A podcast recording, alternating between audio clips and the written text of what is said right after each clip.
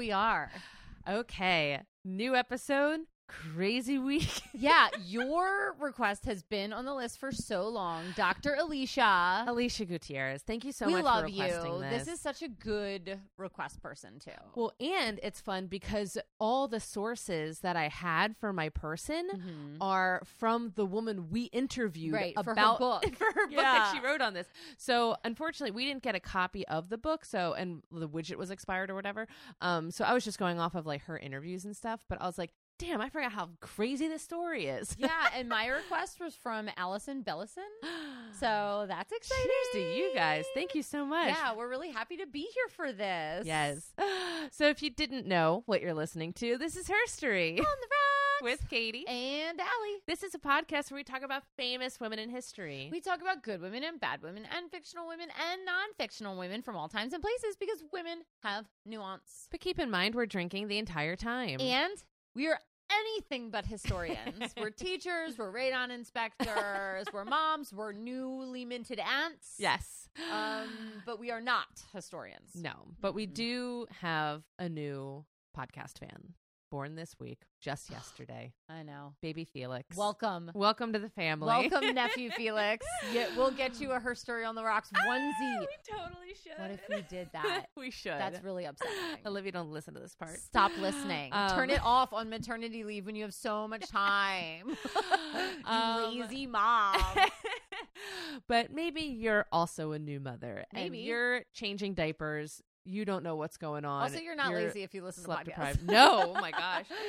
Um, but you're sleep deprived, you're tired, or maybe you're having a perfect postpartum experience. yeah. Either way, you got a new baby. You want to be taking pictures of the baby, not looking up what these women look like. Never. so we're going to describe what they look like. We're going to get a little physical, physical. Allie, who are you doing and what does she look like? So I'm doing Hydna of Scione. Oh. And because ancient Greece was an area influenced from like a vast number of regions around the world, Uh-huh. it's really hard to say what anybody looked like in terms of hair and skin color.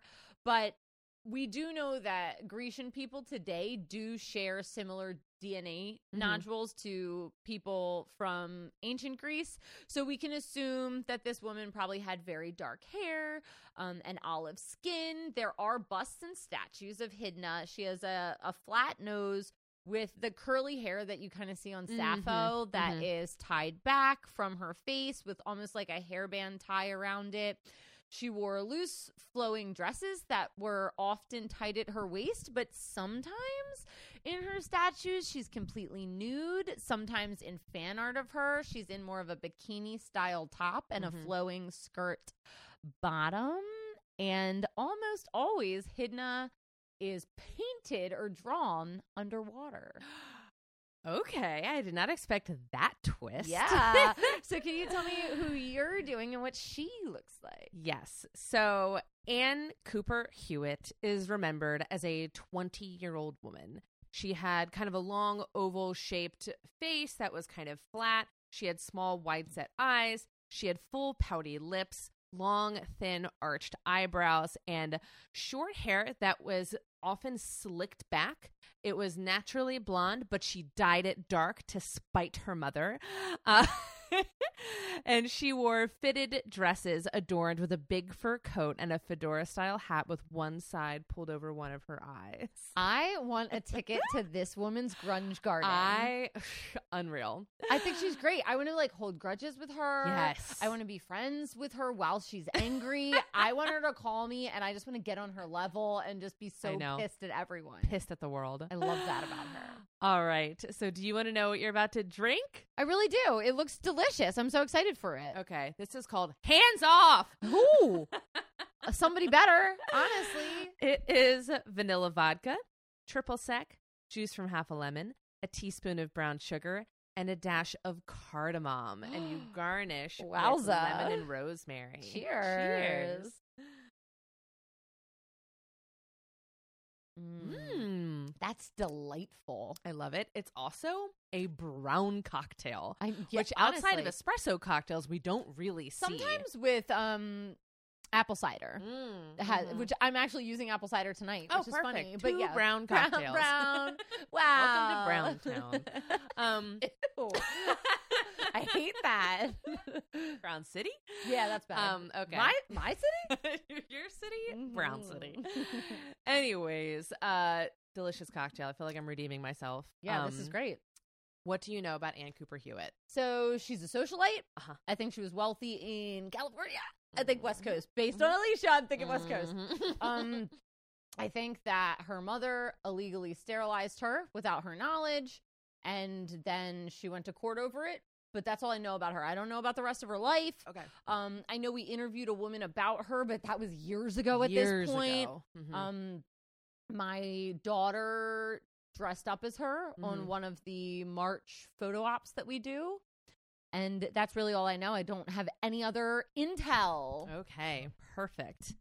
Tell me all about it. So, as I said in the intro, um, we interviewed Audrey Clare Farley, who wrote the book The Unfit Heiress. And uh, so basically, though, what I did was I looked at a lot of like her interviews about the book in like Town and Country Magazine, Grunge.com, Salon.com. She also did a great episode of the Criminal podcast, which I listened to Mhm. and that had a lot of like the information. So if you read like that one is so well put together and edited, and it's like an interview with Audrey Clare Farley with Phoebe Judge, like explaining the story. Cool. it's so Cool, good. cool, cool. So, anyways, let's get into it. Anne Cooper Hewitt was born around July 31st in 1914 in Paris, France. Her parents were Peter Cooper Hewitt and Marion Andrews Brugiere. But when Anne was born, Marion was not married to Peter. Anne was the result of an extramarital affair. Um, and apparently, this was a very like steamy affair because when Peter found Marion, he just like fell head over heels with her, like, was like, I hate my wife. I'm now obsessed with this woman. all I want is someone to be obsessed with me. I know. Is that too much to ask? Is that too much to ask for? Um, and eventually, a couple years after Anne was born, Peter did divorce his wife and marry Marion. So I think he was like, I don't know, her like second or third husband. Um, Peter was an electrical engineer, and he was the inventor of the mercury vapor lamp, among a few other things.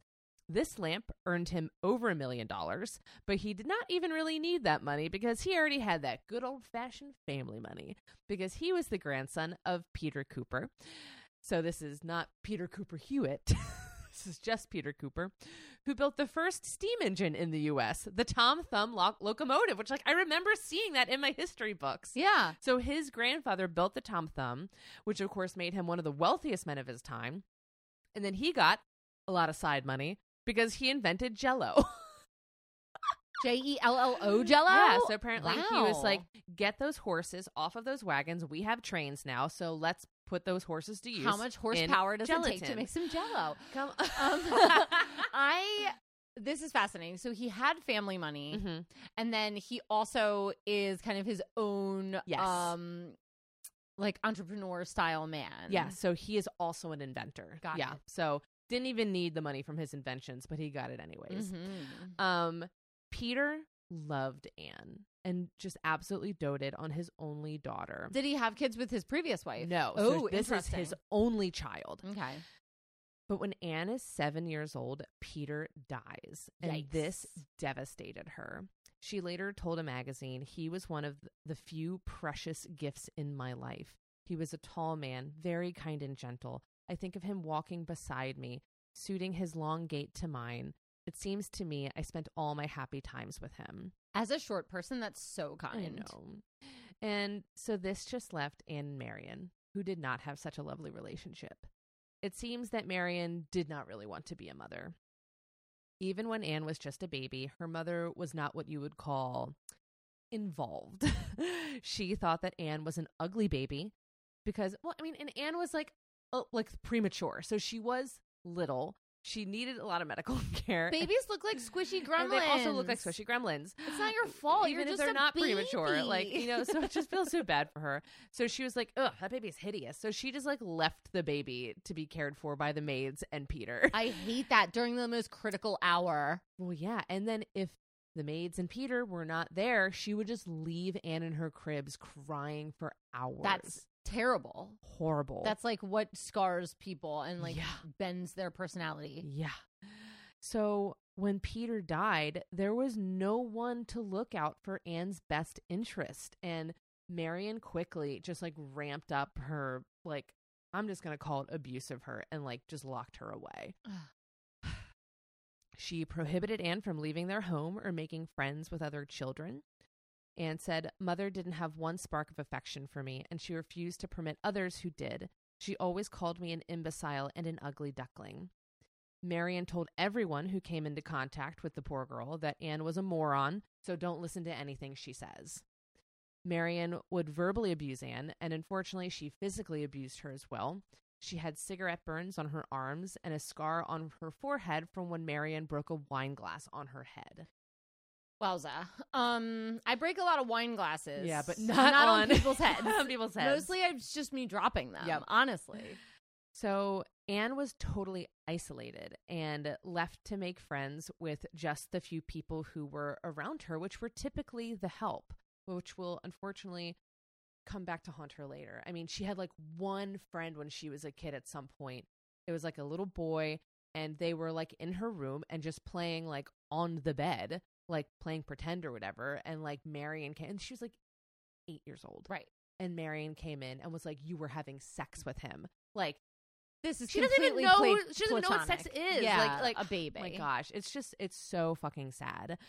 So and like people could like see what was going on. The staff at one of the hotels that they were living in even took pity on the young girl and the staff tried to throw her a birthday party because they were like no one is going to do this. It was the only birthday party that anyone had thrown her since her dad died.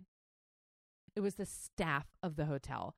And as soon as Marion found out, she shut the whole thing down and she was like screaming at Anne and the staff, which of course mortified her. I mean, there's like a fucking birthday cake there and she's like screaming at her to like get in the apartment. Like it's just it's so sad.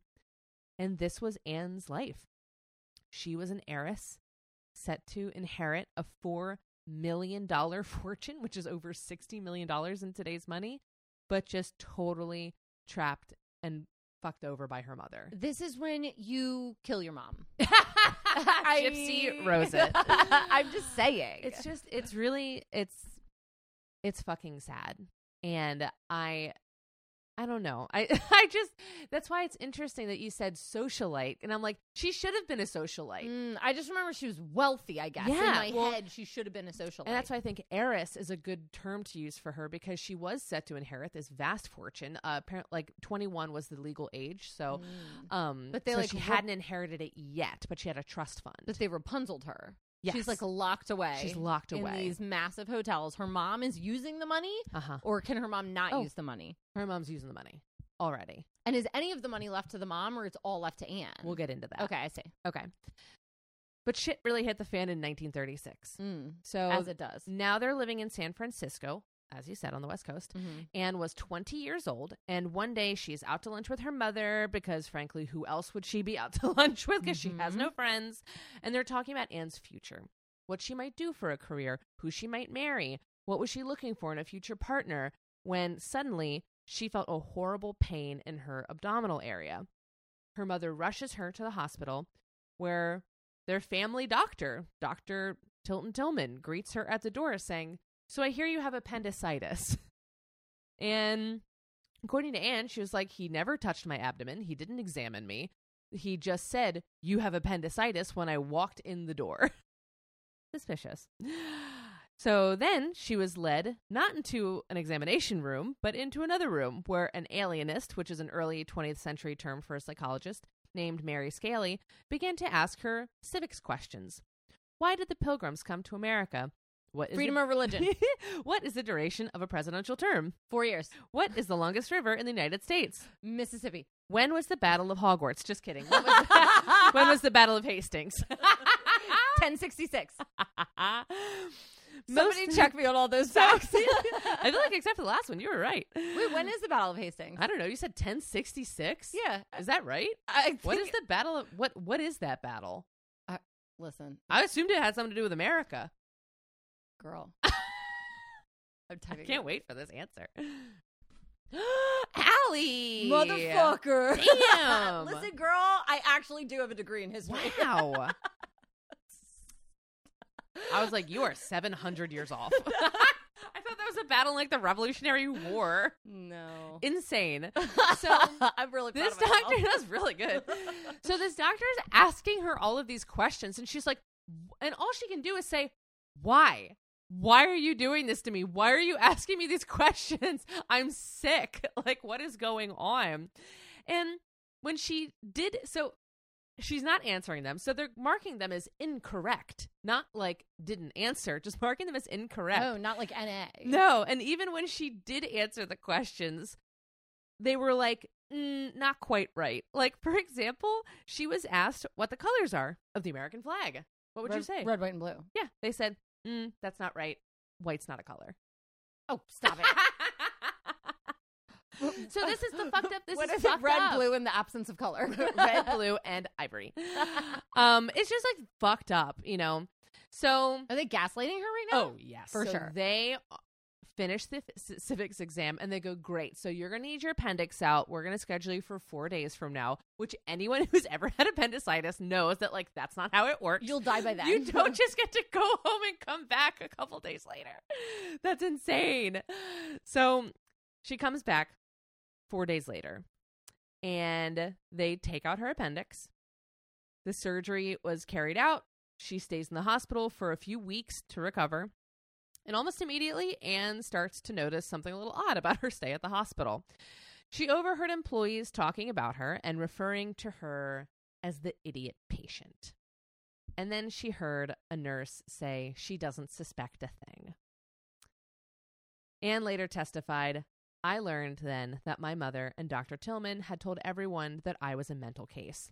I discovered that I had undergone a salpingectomy, having my tubes removed along with my appendix. So she goes, My appendix did not need to be removed, but they took that out as well, Hmm. I guess to cover their tracks. Sure. Um, and the theory is that since they were talking about like her future, Anne's mother was like, "This is the time," and like spiked her drink, and so like Made her sick. yeah, because it wasn't just coincidence. Obviously, like she must have done something like that.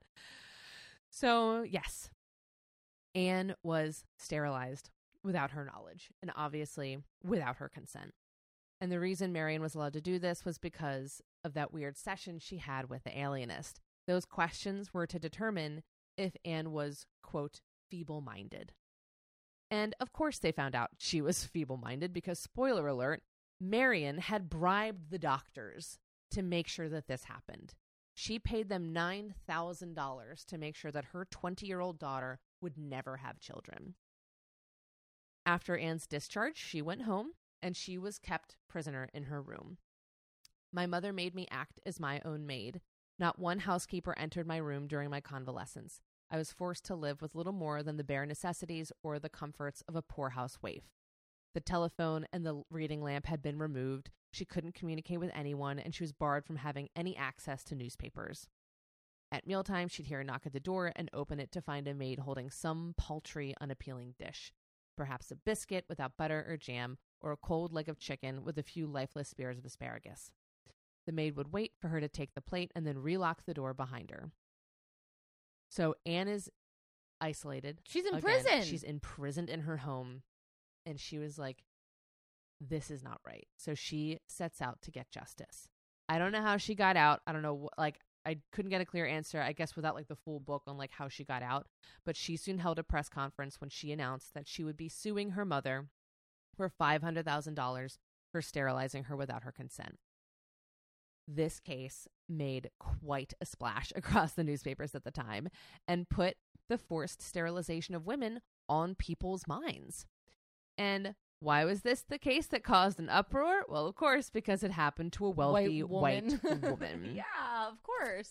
So, we have talked a lot on the show about eugenics. It was an extremely prevalent belief at the time. People believed that the bloodlines and racial purity could be, you know, achieved by only having desirable people breed.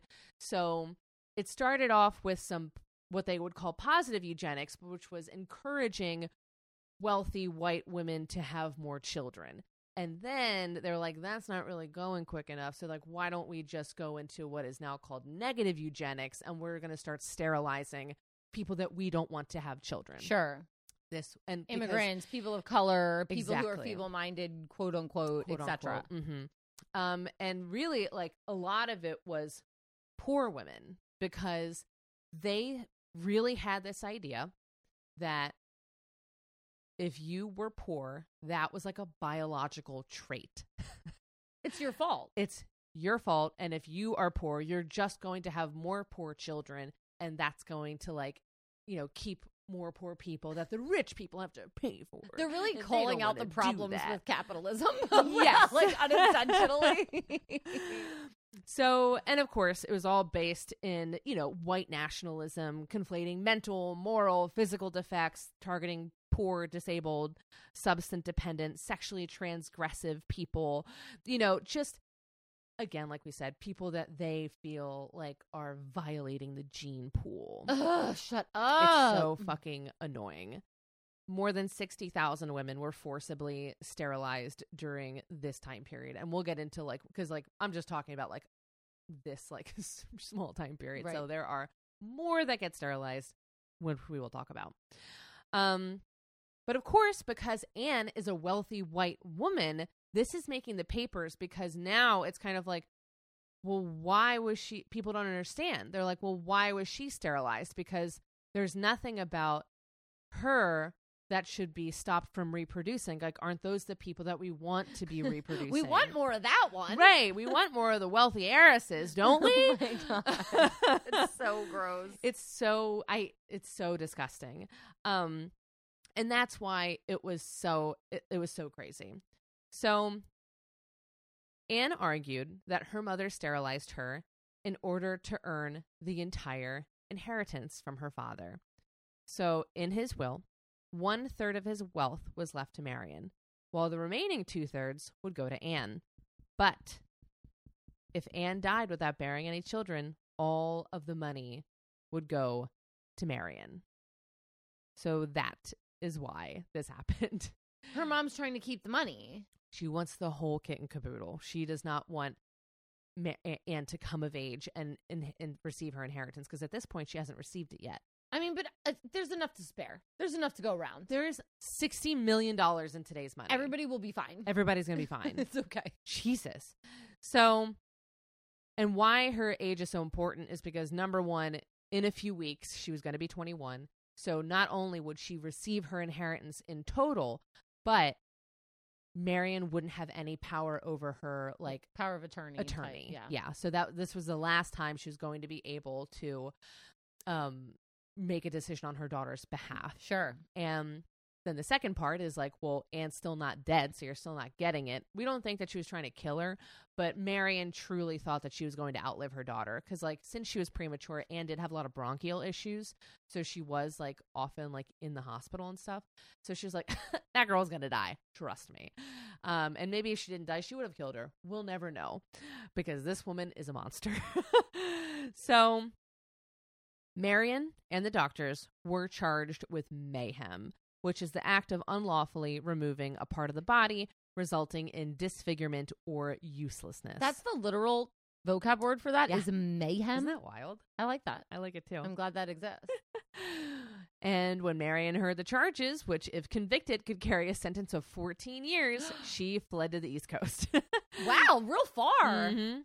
So before any official legal proceedings began, the press, of course, was so obsessed with this case. It was a tabloid sensation. So personal details about both mother and daughter were all over the press. It was almost like they were in the court of public opinion before they ever stepped foot in a courtroom. Well, yeah, when you're that wealthy and you're this is like tabloid splatter at this Yeah. point.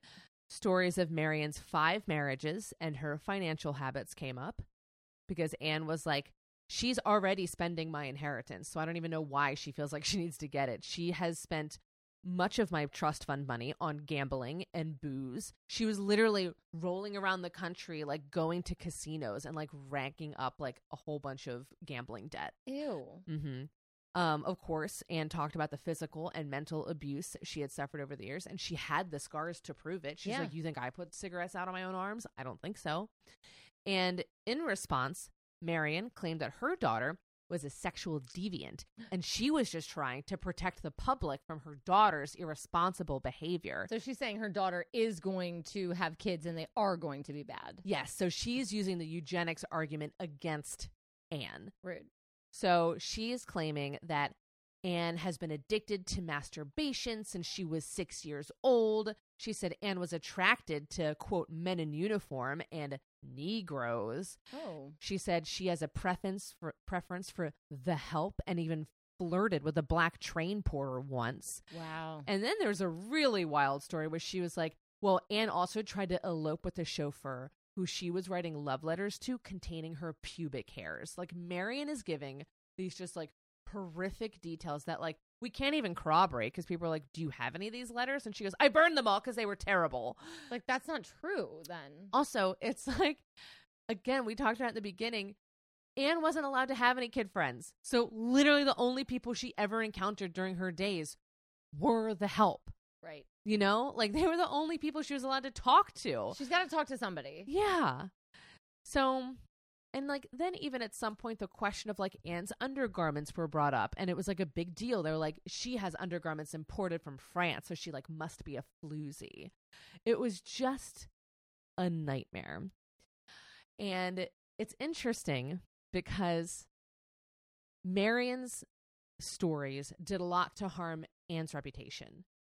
And Anne's stories were kind of they were harming Marion's reputation, but then that was only doubling down on the defense's kind of argument that Anne shouldn't reproduce because they're like, yeah, Marion is an unfit mother. Unfit mother begat unfit child. Like, so, like, Mar- Anne will be an Mm. unfit mother because Marion's an unfit mother. So, like, Anne didn't really have like a leg to stand on because all the shit she was saying, they're like, yeah, so like because you're the daughter of this person, like, yeah, you shouldn't be able to reproduce. So like it just fucking sucked for Anne. Right. Like the whole thing's really, yeah. I, I don't care if I can reproduce at this point. I Yeah. just want money because that choice was taken from me. Yeah, like exactly. she can't get that back. No. So, the actual trial started, and since Marion was in New Jersey, they started with their trial, their case against the doctors. So, when the feeble minded conversation came up and the doctors tried to defend their diagnosis, being like, we have the paperwork, she was declared feeble minded, like we did the test, you know, um, another physician was brought in and he testified. He goes, She writes fluently in French and can converse in Italian. She is multilingual. She has read books on Shakespeare, French history, Napoleon Bonaparte, Marie Antoinette, King Lear, Dante's Inferno, the works of Charles Dickens. She is a woman of privilege who has received a world class education. Like, she is not, fe- quote, feeble minded. Like, she Do your background. isn't, Do you your background work. But unfortunately, because they had the paperwork, no matter how flawed, and they had the signed paperwork from her mother, the judge let this go on for four days and then dismissed the case against the doctors, saying they acted lawfully because there is no case against them. There's like, absolutely a case against them. they them. were bribed with money that is illegal. We need the paper trail. yeah. So Let's ask the judge when the Battle of Hastings was. Yeah, exactly. So, and it just fucking sucks because there was misdoing, but because like they technically had like this paperwork that proved that they were doing the right thing, Mm. they got away with it. They went by the book, mm-hmm. except for the money that they were bribed with. Yeah. Of course. So then it came time to try her mother. And in the midst of it, Marion attempts to commit suicide in her East Coast hotel room. She survives but suffers long term health effects. And the defense used this again against Anne, saying the only reason that Anne is suing her mother is so that she could stress her out to the point of death so that she could be awarded her mother's share of the inheritance. Oh my gosh. I don't think Anne wanted that. Anne just wanted to like live her fucking life away from her mother. It just it sucks. And the whole thing was awful and at the end of it nothing happened. By this time Anne was exhausted. Her mother was obviously indisposed and Anne was like I haven't been able to make a lot of choices, so I'm going to choose to put an end to this. And when it came time to really start the trial, she said, I'm not testifying against my mother, which shocked a lot of people. And of course, without Anne's testimony, there was no case. So this one was dropped as well. They did reach some kind of settlement, and Anne was awarded $150,000, which is not nearly enough of the $6 million, $4 million that she was owed. Right. Um, but she did get some money, and public interest fell off soon after everything was settled, and the scandalous mother daughter pair fell back into obscurity. Three years after the end of the case, Marion passed away from a cerebral hemorrhage. She had never really recovered from her suicide attempt.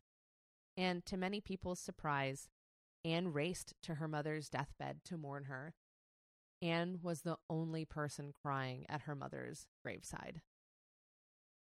I don't know if she really ever forgave her mother for what she did, but there was a weird bond between them.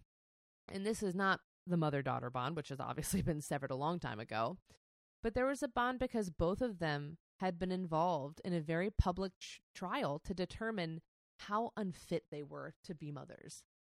It was like, Mm. I don't know if any other people really understand what it's like to have the whole country looking at you and saying you should not have children. right. And she goes, and that happened to both of us. Simultaneously. Yeah. Ann went on to marry five times over the next 18 years, the same exact number as her mother, Wow. and she died of cancer at the age of 40. Mm. But unlike her mother, she did find happiness near the end. She married a very nice man who reported that they were happy living in Mexico right by an orange grove. He said, You can see it outside of our window. Are you kidding me? I know. A dream. a dream. Her sterilization and the scandalous court case surrounding it didn't stay in the news long, but maybe it should have. As we said earlier, over 60,000 women were forcibly sterilized during this time period, and maybe if Ann's case was used for something bigger, we could have saved some women from this terrible fate. But instead, it was used for gossip and scandalous fodder. And maybe if we had taken her case and the case of other women at the time seriously, it would not still be happening today. In the 1970s, over 70,000 Native American women were forcibly sterilized in the United States. It said that one in four were sterilized. Happy Thanksgiving, everyone. Happy Thanksgiving. It was also happening to many Mexican women who were deemed hyper fertile. The state said they didn't want these women to be breeding burdens to the taxpayers. Sometimes these would be under the guise um, of appendectomies. You know, we actually, there's a term for it. The Mississippi appendectomy is Mm. what they called being forcibly sterilized. And many times women would be forced to sign the waiver while they were in the throes of labor, which, like, you don't know what's going on then, as far as I know. I've never Sign been in it. paperwork. Your Sign baby this needs paper. to be healthy, Exactly. Like, etc., etc. We're not going to go forward with the delivery unless you sign this. right. Or sometimes they don't speak English and the paperwork is in English. Like, right. they do everything they can to do this in a really sneaky way, but legally to save their fucking butts. Sure. So that was in the 70s.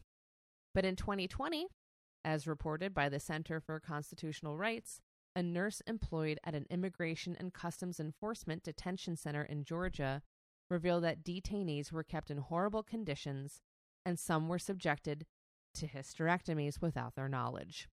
2020. This is so. Re- this is during COVID. Yeah. People are During being COVID. forcibly sterilized without consent. And I also read that it's happening to like female prisoners too. Yeah. because no one is checking up on them.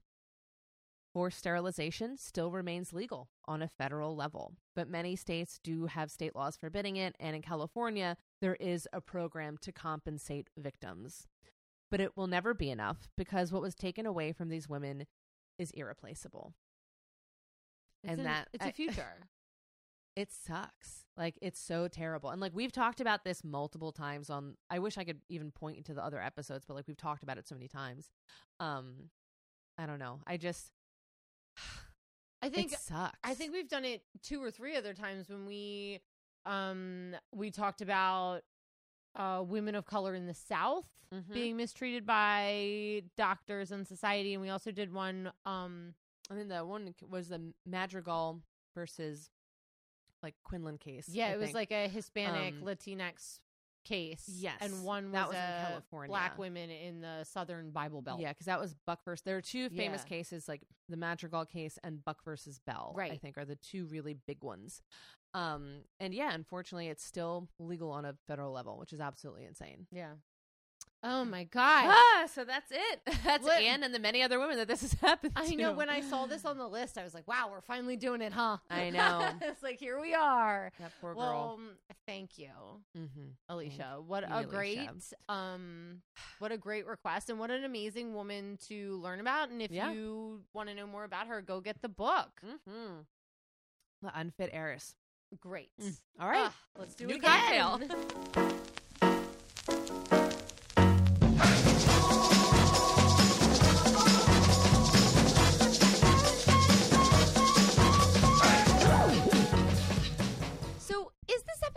Out on Thanksgiving? Is I that have what we're no- doing? I don't know. You know my dates are messed up. Thanksgiving is this week, this La- Thursday. Last week, I Said the twenty first. I was like, it's coming out next week, the twenty first. You're like, no, it's not. Yeah, that's not Like, the twenty first. that's not true. That's this Tuesday. Um, who knows? It's either Thanksgiving or We take a break on Thanksgiving, and this is the week after. Like maybe we put an old episode up on Thanksgiving. yeah. Who knows? Like, so I. It's also my birthday on Thanksgiving, It is. so I don't know what to do. It's a whole thing. Okay, we'll figure it out. Yeah. though. Uh, do you want to know what you're drinking? I do. It's a gorgeous color. it's called the Dive. Ooh. And I tried to replicate the look of the Mediterranean slash Aegean Sea. you did it. I did my best. It is apple cider, coconut rum, blue curacao, and some lemon with a lemon garnish, but like a fourth of a lemon, so it looks like a little boat. Yeah, it does. I want a little Ah, boat up there. Cheers. Cheers. No Swedish fish this time. Mm. mm, Interesting. that is interesting. The apple cider and the coconut is so wild together, but I like it. I've never tasted this taste in my life. Yeah. okay. Mm. All right. I like it though. I Here like it it, a lot. And also, we thought we were going to be in Brown City, Mhm. but we're not. No, this is kind of This is green. Green. Green City. Um, so that's nice. I will say that it is a Greek cocktail mm-hmm. that you do rum, apple, um, blue curacao, and vodka. So it just like Oh. replaced some ingredients yeah, I like to like that. Get away from the um Greekness a little and make it what we wanted. Perfect. I love it. It's a good cocktail. Okay. Well, I am doing Hydna of Scione. What do you know about Hydna? Nothing. Good. I don't know if she's real or fake or what. Neither So I do don't know. Neither do we. Oh. Perfect. Great. But so I know you you're know in the- something. You're, and I know you're in the ancient realm twice in a row. Listen, basically. it's, it's a dream. It's a dream. This is even older than Elagabalus. So here we go. Um, my two main sources, other than Wikipedia, were this article I read online called "Ancient Greek Herstories," which was very cute. Thanks Mm. for using that pun. Truly appreciate it. And the other one was a YouTube video called Five Great Women of Greece." Ooh. And she was one of the five in that video. It's like a very long video, but fortunately, it's broken up into chapters. I Okay. love it when they do that, so you can very easily find what you're looking for. excellent. I One was love Sappho, that. Mm. of course. of course. so, um, Greek society, we've talked about a lot. There's some societies we've talked about here over and over again, but I'll always do the brief overview. We've talked Yeah. a lot about Rome, Greece, Egypt, Mhm. Great Britain, early America, Puritans. Mhm. So, Greek society is traditionally a male dominated society. Mhm. Women's rights were divergent significantly though between different city states because Greece was not a country and ancient Greece was not an empire. It was like the peninsula with a collection of city states that all had different rules and regulations. In most city states, women had no political rights, no inheritance rights, and rare educational availabilities depending on their area and their wealth. Like if you were wealthy, you had more chances to be educated than Uh-huh. if you weren't, of course. Athens was the Greek city state where women had the fewest rights traditionally. But there were city states that defied these norms, like the island of Lesbos, the island of Crete, and the biggest example, Sparta. Education, physical training, the right to own property. This was all natural to women in Sparta because they were the last line of defense when mm-hmm. the men were gone at war. Um, Sparta had their very own version of the Olympic Games, and they encouraged female activity and athletic prowess. But in general, Greeks put a considerable emphasis on women marrying at a young age mm-hmm. and fulfilling domestic roles, household roles, child rearing roles, being a wife, being a mother, interacting in the private sphere of your home. Mhm. Um, except in religion, women did have some rights in religion. There were a lot of oracles and a lot of priestesses that were Mhm. held very high in society. But then, of course, they gave up kind of their rights to a family. Yeah. This, of course, is an oversimplification of what was happening in ancient Greece, but I wanted to lay the groundwork a little bit so we knew where Hydna was from. Okay. In terms of famous women in ancient Greece, Hydna is the one whose life we know the least about, Mhm. but her deeds receive a lot of praise from ancient Greece, which is why she's still talked about today. Okay. Like her big one act of heroism made her kind of anomaly amongst the Greek women. Oh my gosh. Yeah. So excited to see what she did. She's crazy. Hydna is from the city of Scione, which is on the northeast peninsula, a northeast peninsula that like juts out into the Aegean Sea. So it kind of has like a little bay harbor thing near it. Um, and her father, Scyllias, was a renowned swimmer and diver. So that was what he did by trade. There are two Greek historians who wrote down some things about her father's actions. Mhm. Herodias, who we talked about last two couple weeks ago with Mhm. Elagabalus, who just writes down whatever the fuck he wants, and you Yeah. can take his things for a grain of salt. And Pausanias, which of course kind of similar, but was closer to that time period. They were about two hundred years apart.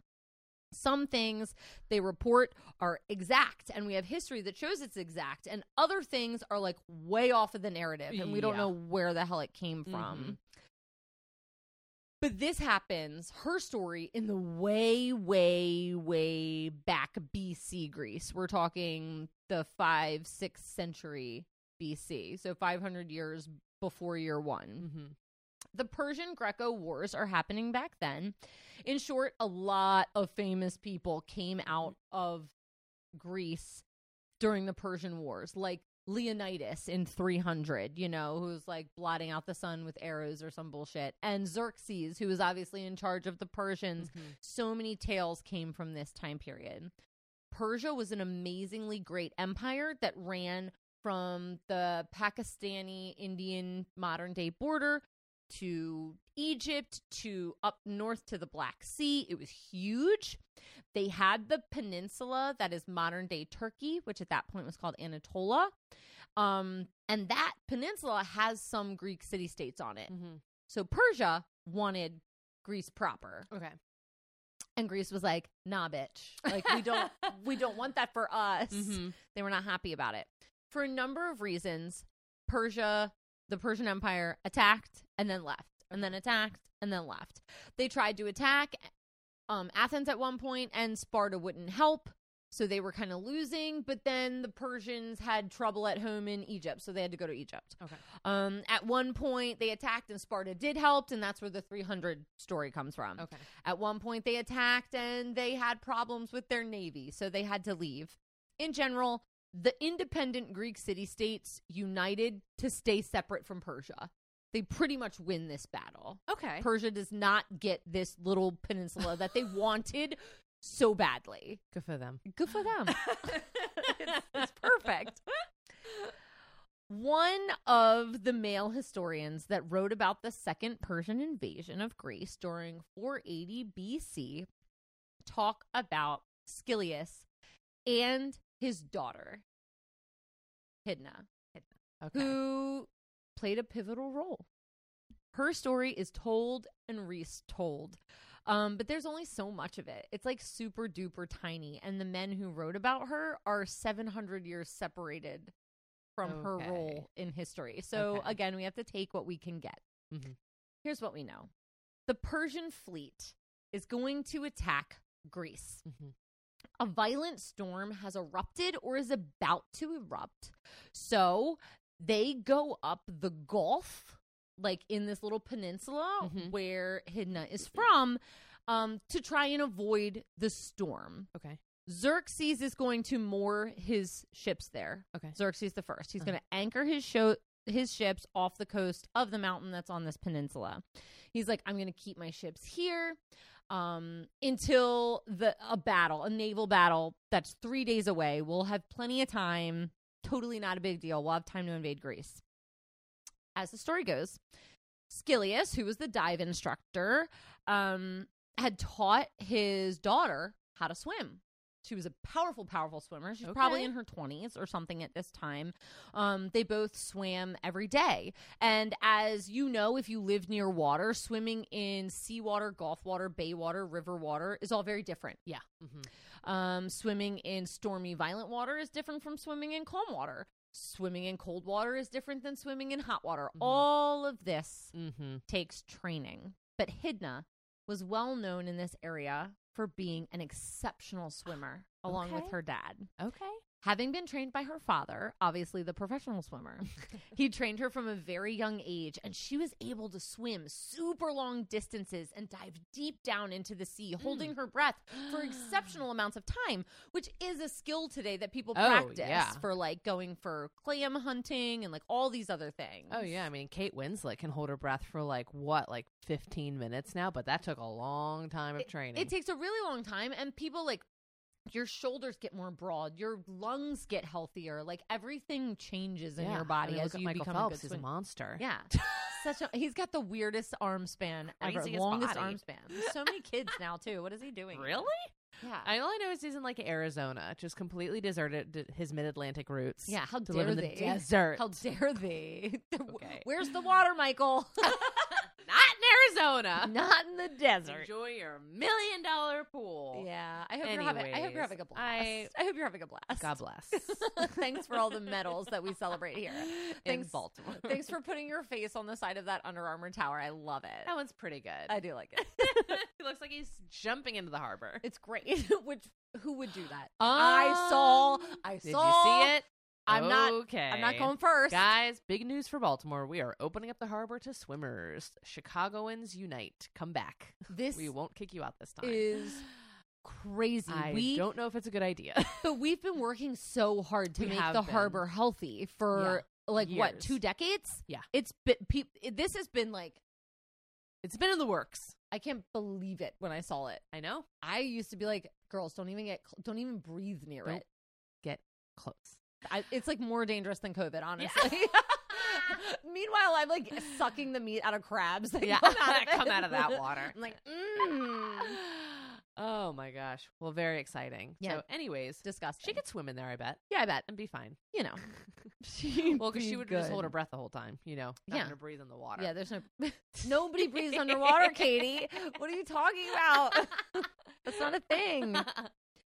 So, this father and daughter decide that they are going to assist the defense of Greece and fend off these Persians. The father daughter bravely dive into the sea and swim a very long distance. Some say 10 miles there and back. But I 10 mean, that miles. might be a guesstimate. It's I don't very stormy water. How long is the channel? I have no idea where the boats were versus where her town was. It's it's huge. This is like a very huge gulf off of the Aegean Sea. Okay. So some say she's swimming 10 miles. Hold on. Uh, I need to look up. Damn it. I'm going to show you where she is. So I'm trying to think about the English Channel because people do swim that. Yeah, And I oh wanna yeah, yeah, see yeah. How many? How mi- far is that? That's that? 21 miles. Okay. So 10 miles. So 10 there, 10 back, she could That's do. tw- yeah, she could definitely if you're do. a good swimmer. If you're It's a also good swimmer. stormy. But Well, people have done the that English in storms. Channel yeah, is you're a right. nightmare. So And it's I cold. believe that she. I bel let's say it was Yeah. 10 miles there and back, 20 miles. You can do it. You That's can do it. Crazy. Okay. So 10 miles to these boats. They're swimming mostly underwater, holding their breath as long as they can because it's super stormy. So Yeah. they're coming up, going back down. They have knives strapped like to their legs and arms and stuff because they're going to need them. Very Hunger Games. So Hunger Games. I, I like to think she's carrying it in her teeth. I don't but they get there and um they start cutting the anchor ropes. So the Persian boats that were floating just a moment ago start to float closer together and then crash ah. into Oh. one another. Very cool. All these boats are crashing. They're going down, starting to sink. A third of the boats are lost. A third. Oh my god. And her and her dad swim home, having stopped all these ships. little sneakies. Sneaky, I sneaky, sneaky. Love that. Now, the other account by Mr. Herodias is nonsense man just talks about her dad and says that he had been working for the Persians but had long time been thinking of defecting. And when the storm came in, he dove down to take the treasures from the deep, but then um g- defects to the Greeks and tells them that there's been a problem with the Persian ships. No mention of the daughter. okay. But also, this is crazy because in gratitude for this, Hydna and her father have statues dedicated to them on like this most sacred of Greek mountains. Oh wow. Like with all these other Mhm. Greek heroes, there is a statue of her and a statue of her dad detailing what they've done. And there's a Mm. votive next to her where people can put orange offerings oh, and like different peels of um, fruits and things. Yeah. Um, and that statue was so uh, prized that when the Roman Empire plundered that area, Nero had hidden a statue sent back to him. wow. So the statue ends up in the Roman Empire. That's like Mona Lisa and Napoleon Bonaparte. Yeah, He's it's like, I want it. I want that statue of that woman. Amazing. And that's why we like still have the statue of her today. I love that. So that's really all we know about her. But Uh-huh. because of this, I was thinking like maybe I should talk a little bit about the history of swimming Yeah. and women. And I just wanted to talk about like a few stories. Yeah. The obvious, the most obvious one is the famous one where the boat goes down and the wi- it, like off of Long Island, and all the women are in Victorian dresses, Oh, yeah. and then they can't swim because Uh-huh. they were never taught how to swim yeah. And, and they're they- wearing really ridiculous things. dresses that are so heavy and then they drown, which is Mhm. crazy. But during the late 1800s, people flocked to Cape Cod beaches for seaside activities such as swimming, surf bathing, diving. The only activity for women involved in the ocean was jumping through the waves while holding onto a rope attached to an offshore buoy. Wow. They- So we can't. We're like we're not even at golden retriever level. No, Like, yes, we- exactly. You can't even go out on your own. than the dogs it's on the beach. crazy. Their heavy Victorian slash Edwardian style bathing suits were often burdensome or cumbersome, and they dressed in like these black knee length puffy sleeve wool dresses, wool in the water Whoa. which just like gets soaked. It had a collar. They had to wear bloomers. It was like crazy. It had ribbons and bows on it to make it pretty. And really, it served to make it so that women were unable to Yeah. function in the water. Uh-huh. How can it be enjoyable? Up until the 1920s, women were required to be covered from head to toe and wear a skirt and shoes while swimming in like the Olympics. All and the Olympics that started in Greece, mind you. All of this clothing made it harder for women to swim fast, making people believe that women did not have the physical capacity to swim. It couldn't be the shoes. Couldn't be. couldn't be Couldn't be. The fucking patent leather shoes that they were forced to wear. And the Insane. Knee high socks, knee high wool socks. Insane. In 1910, in the Olympics, due to the long skirt rule, which required them to wear long skirts so they would show no leg, the only events that were allowed to be swum by women were the 100 free, 300 free, and 4 by one re- relay. So very, very short races. Um, and women were also struggling to maintain a consistent training regimen because they were required to take a week off each month while they were menstruating. Swimming is a sport that requires dedication and constant practice, and it wasn't until 20 years after they're allowed in the Olympics that the tampon was even invented. so women would have to like take off if their schedule was off, their menstrual cycle, which is just insane if we think about it now. yeah. And if you can believe it, it was not until the 2020 Tokyo Olympics that women gained full equality in swimming events when fim- women were finally allowed to swim the 1500 meter freestyle. 2020? It's the first time that all the men's events and all the women's events were the same. Wow. That's crazy. So recent. And all of this has to do with a lot of things. It has to do with saying that women don't have the physical ability to do it. It has a saying that women religiously should only be wearing certain things. It has to do with controlling women because of menstruation. It has to do with controlling what women do and show with their bodies. Mm-hmm. But when we look back 2,500 years ago, women could do this. And there were statues made of them for doing this. And we often think, like, oh, women didn't exist in ancient warfare. And that's not true. We just didn't write it down. And we Yeah. see that in the discrepancies that these two Greek historians Mm-hmm. are choosing to write what they want to write, and some Yeah. are leaving out the women who played critical roles in ancient war, which means there are Yeah. many, many more that we will never know about. Well, and frankly, it's like my money is on that they would rather leave them out than put them in for no reason. Right, It's like exactly. that's the more likely scenario. exactly, exactly. So, all sources say that she swam 20 mile round trip that night in stormy seas, Mm. less than ideal conditions. And I just think that that's an amazing testament to the fact that women have always been able to um, achieve the same athletic tasks as Mhm. men. They just have been put under parameters that have not allowed them to achieve for a very long time. Yeah. Wow. And that's the story of Amazing. Hydna. I love. Hydna. what a great little tale. I love it. So Tale heroic. to tell. All right. Well, now we need to talk about these two women in conversation with each other in a little segment we like to call Just the two of us. Okay. Obviously, these stories are not overly similar, but I also think they have this similar core. Yeah. Like you said at the end about controlling women, you know, and controlling women's stories and the their things- bodies. and their bodies. Their physical, what they're physically allowed to do with their own bodies, which we're still struggling with today. Exactly. I mean, we just said 2020, like women are still being sterilized and women just got equal participation in swimming Olympics. For the countries that let you. Yes. Right? Like there are countries that aren't going to let their women wear bathing suits and swim. Right.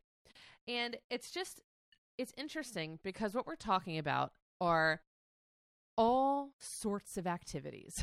we're not talking like swimming is could be an Olympic level or just an everyday thing so you don't die if you get pushed in the water or fall off of a boat. You Yeah. know what I'm saying? And the fact that like all these women were just stripped of the even just the opportunity to have children. It's like just this like maybe I wasn't going to, maybe I'm never going to swim, but also like I should be able to, I should know how and I should like not I should be allowed to learn how to swim. Right. You know what I'm saying? I hate swimming. I'm Yeah. so glad I know how to. exactly. I also hate having children. I'm Yeah. so glad I have them.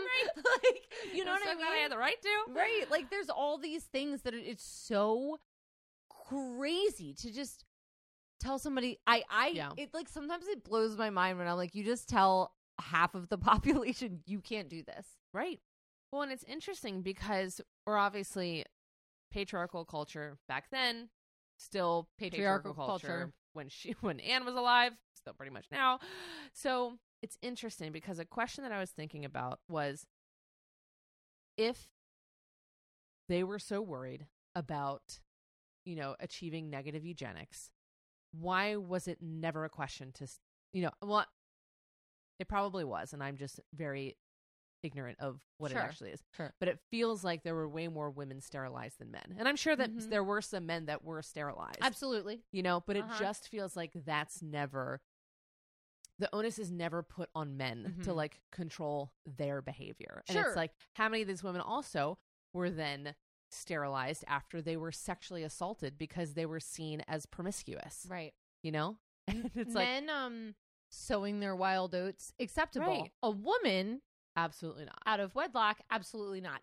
A man getting down to his knickers and swimming, Uh huh. fine. Fine. A woman, absolutely, Absolutely not. not. It's just the the total separation in what you are physically allowed to Yeah. do. hmm And men have always had that wider berth of of space and freedom, and and I am sure that uh, I'm sure that there were men who were sterilized without their consent, Absolutely. as well. I But feel like the not, Irish were probably a group Oh, of men that were treated very poorly in that regards. Mhm.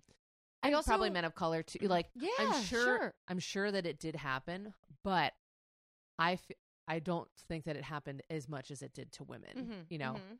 Um, and there's also the fact of the matter is that like maybe it wasn't reversible back then, but like vasectomies are reversible. yeah. Getting your tubes tied and taken removed, taken out? removed, Yeah. uh, is not like. no, it isn't. Anyways, um, I was thinking about Ann's dad. yeah, And like, what if Ann's dad was alive? Would Mhm. it have been more like the relationship between Scyllias and Hydna? yeah, Because he taught her his craft, and we don't know. It could have been his only daughter. Maybe he would have taught his son if it was a son, yeah, but he didn't. He had a Mhm. daughter that we Mhm. know of. mm-hmm, He taught her how to swim, mm-hmm. and they pretty much led to a later on Persian naval defeat because they got rid of all those boats. Yeah. I know. I mean, it's just what happens when you actually believe that your daughter is capable. Right. And it's interesting because I was kind of sad that like these are so two such typical stories. In a lot of stories we cover, especially of like women in the 1700s, 1800s, there is a dad that is super supportive and a mother that is a nightmare. Yeah. like it kind of makes me sad that they're like we have two stereotypical stories. Like mother daughter relationships are always portrayed as fraught and dramatic and terrible. And father daughter relationships, there is something very sacred about them, you know? And like we're two people who like do have very good relationships with our dads. Yeah, absolutely. You know?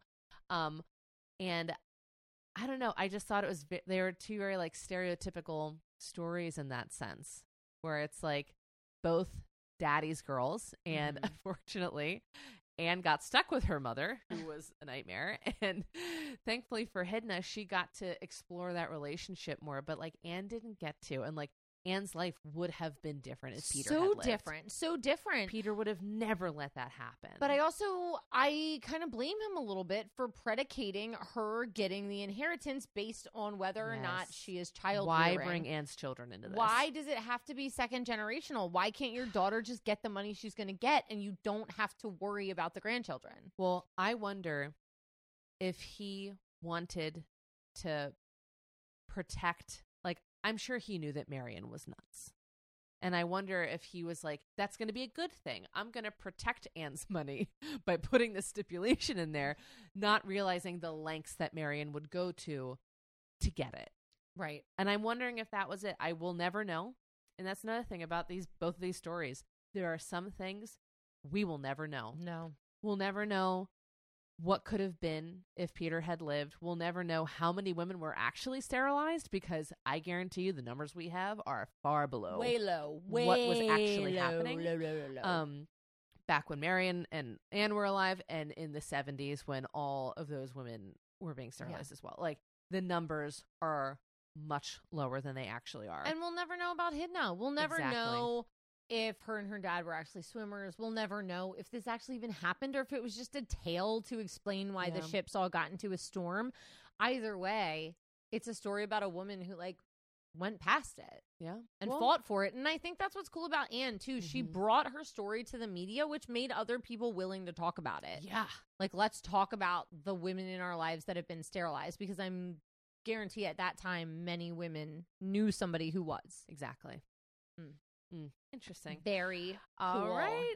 Well, now that we're near the end, who would you like to toast this evening? I want to toast all the women who are playing sports that they told aren't for them. I think it's great. I love seeing women in, play American football. Mhm. I love seeing girls doing like traditionally masculine sports like wrestling and boxing Mhm. and like all the jujitsu, these things that make you muscly and grapply and scrappy. Like Mhm. I like it. yeah, it's very cool. So Cheers cheers. to them. cheers, cheers, cheers.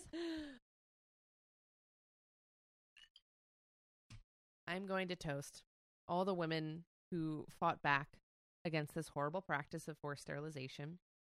And I want to toast all the women who were trying to conceive and then figured out the truth. Because a lot of women, when they are having a hard time getting pregnant, blame themselves. Mm-hmm. And then to figure out that it wasn't your fault, it was a stranger who just did this to you and you had no idea. What a scary thought. Terrible. I mean, that messes with your brain in a way that, like, to the idea that, like, so many women don't know until they're going to, like, a fertility specialist. Absolutely. Horrible. Um, I mean, no woman should be forced into being a mother, but they also shouldn't be forced to give up their dreams of becoming a mother if that's what they want to do. So, Mm. that. Cheers. All right. Now, what are you enjoying in pop culture this week? I loved this four episode miniseries called Beckham. I want to watch it. I really do. It's so good. I think my absolute favorite thing about it is it is a story about a little boy soccer player from England Mhm. and a little girl pop singer from England who met and fell in love, and that was it. I just love their relationship. There's no drama. yeah. I mean, there's like times that the tabloids accuse of cheating and this, that, and the other, but there's no credence they give to that in the show. Yeah. It is just this couple making it through the hell of paparazzi and back Yeah. together. Mm. It's a beautiful. I was like, it was more of a love story than a sports story, and I was like, I'm fucking obsessed with this. I love it. That's so great. I can't wait Producer and it. Eliza and I watched it together, and it was so fun. I love it. Caroline doesn't join us on Sunday mornings. Jake and I watch sports documentaries on Sunday mornings for an hour when we wake up. That's so great. We'll just lay in bed. It's the only day that we like don't get up and like go go go. yeah. Mhm. Um, and Liza usually stumbles in like halfway through the episode and just lays in between us. it's like, get out. but it's perfect. It's so fun. I love that. What are you into? Um, I'm gonna promote the 2016 all-female Ghostbusters movie. so I had jury duty this week, and that was the movie they were playing. sure. and I was totally swept up in it. So I was funny. I loved it, and I thought it was so funny. All the guys from the original movie, uh, Harold Ramis was dead, but I think they had like a bust of him in the movie or something. Um, but they all made cameos. The jokes were so good. That one, uh, Thor, what's his name? I don't know. The guy who played Thor plays like the ditzy assistant. Let me tell you, the jury room was Hemsworth. laugh- Hemsworth. Yes, one of the Hemsworths, the Chris Hemsworth, Chris. um, because Liam was married to Miley. Chris Hemsworth is so fucking. Liam funny. was Gail, you mean? Yes. So they he is so funny in this movie because he's like the ditzy blonde assistant, but he's like this hyper masculine man. The jury room was rolling at like every joke in this movie. Like Love and it. like of course like the four main women are all classic professional comedians. Comedians. They are so funny. Oh, yeah. And by the end of it, I was crying in the jury room. Which is not surprising if you know me.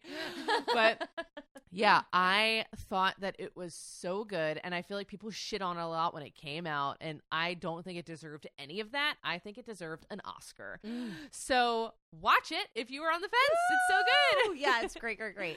All right. Thank you, everybody, for being here. We love you. Now that I have told you how many wine glasses I break, you know you need to join us on Patreon. Yes. For as little as $1 a month, you can help replenish my wine glass fund because I break them honestly for you. for you and for us. uh, but if you don't want to do that, you can also just rate and review us on Apple Podcasts. That also is just a free thing you can do that means the absolute world to us. Uh, but mostly, we want you to never forget that well behaved women I have nothing. don't swim 20 miles. okay. Oh, yeah. They don't swim 20 miles. and they rarely. Make history. Goodbye.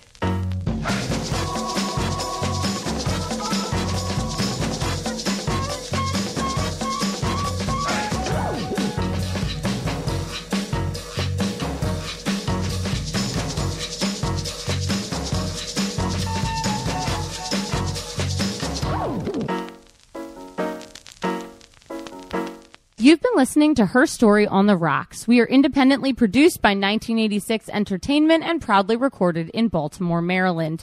If there's a woman in history you would like us to cover, you can email us at herstoryontherocks at gmail.com. You can also message us on Twitter or Instagram. We post all of our cocktail recipes on Tuesdays so that you can go get all the supplies you need and drink along with us. See you next week. Bye.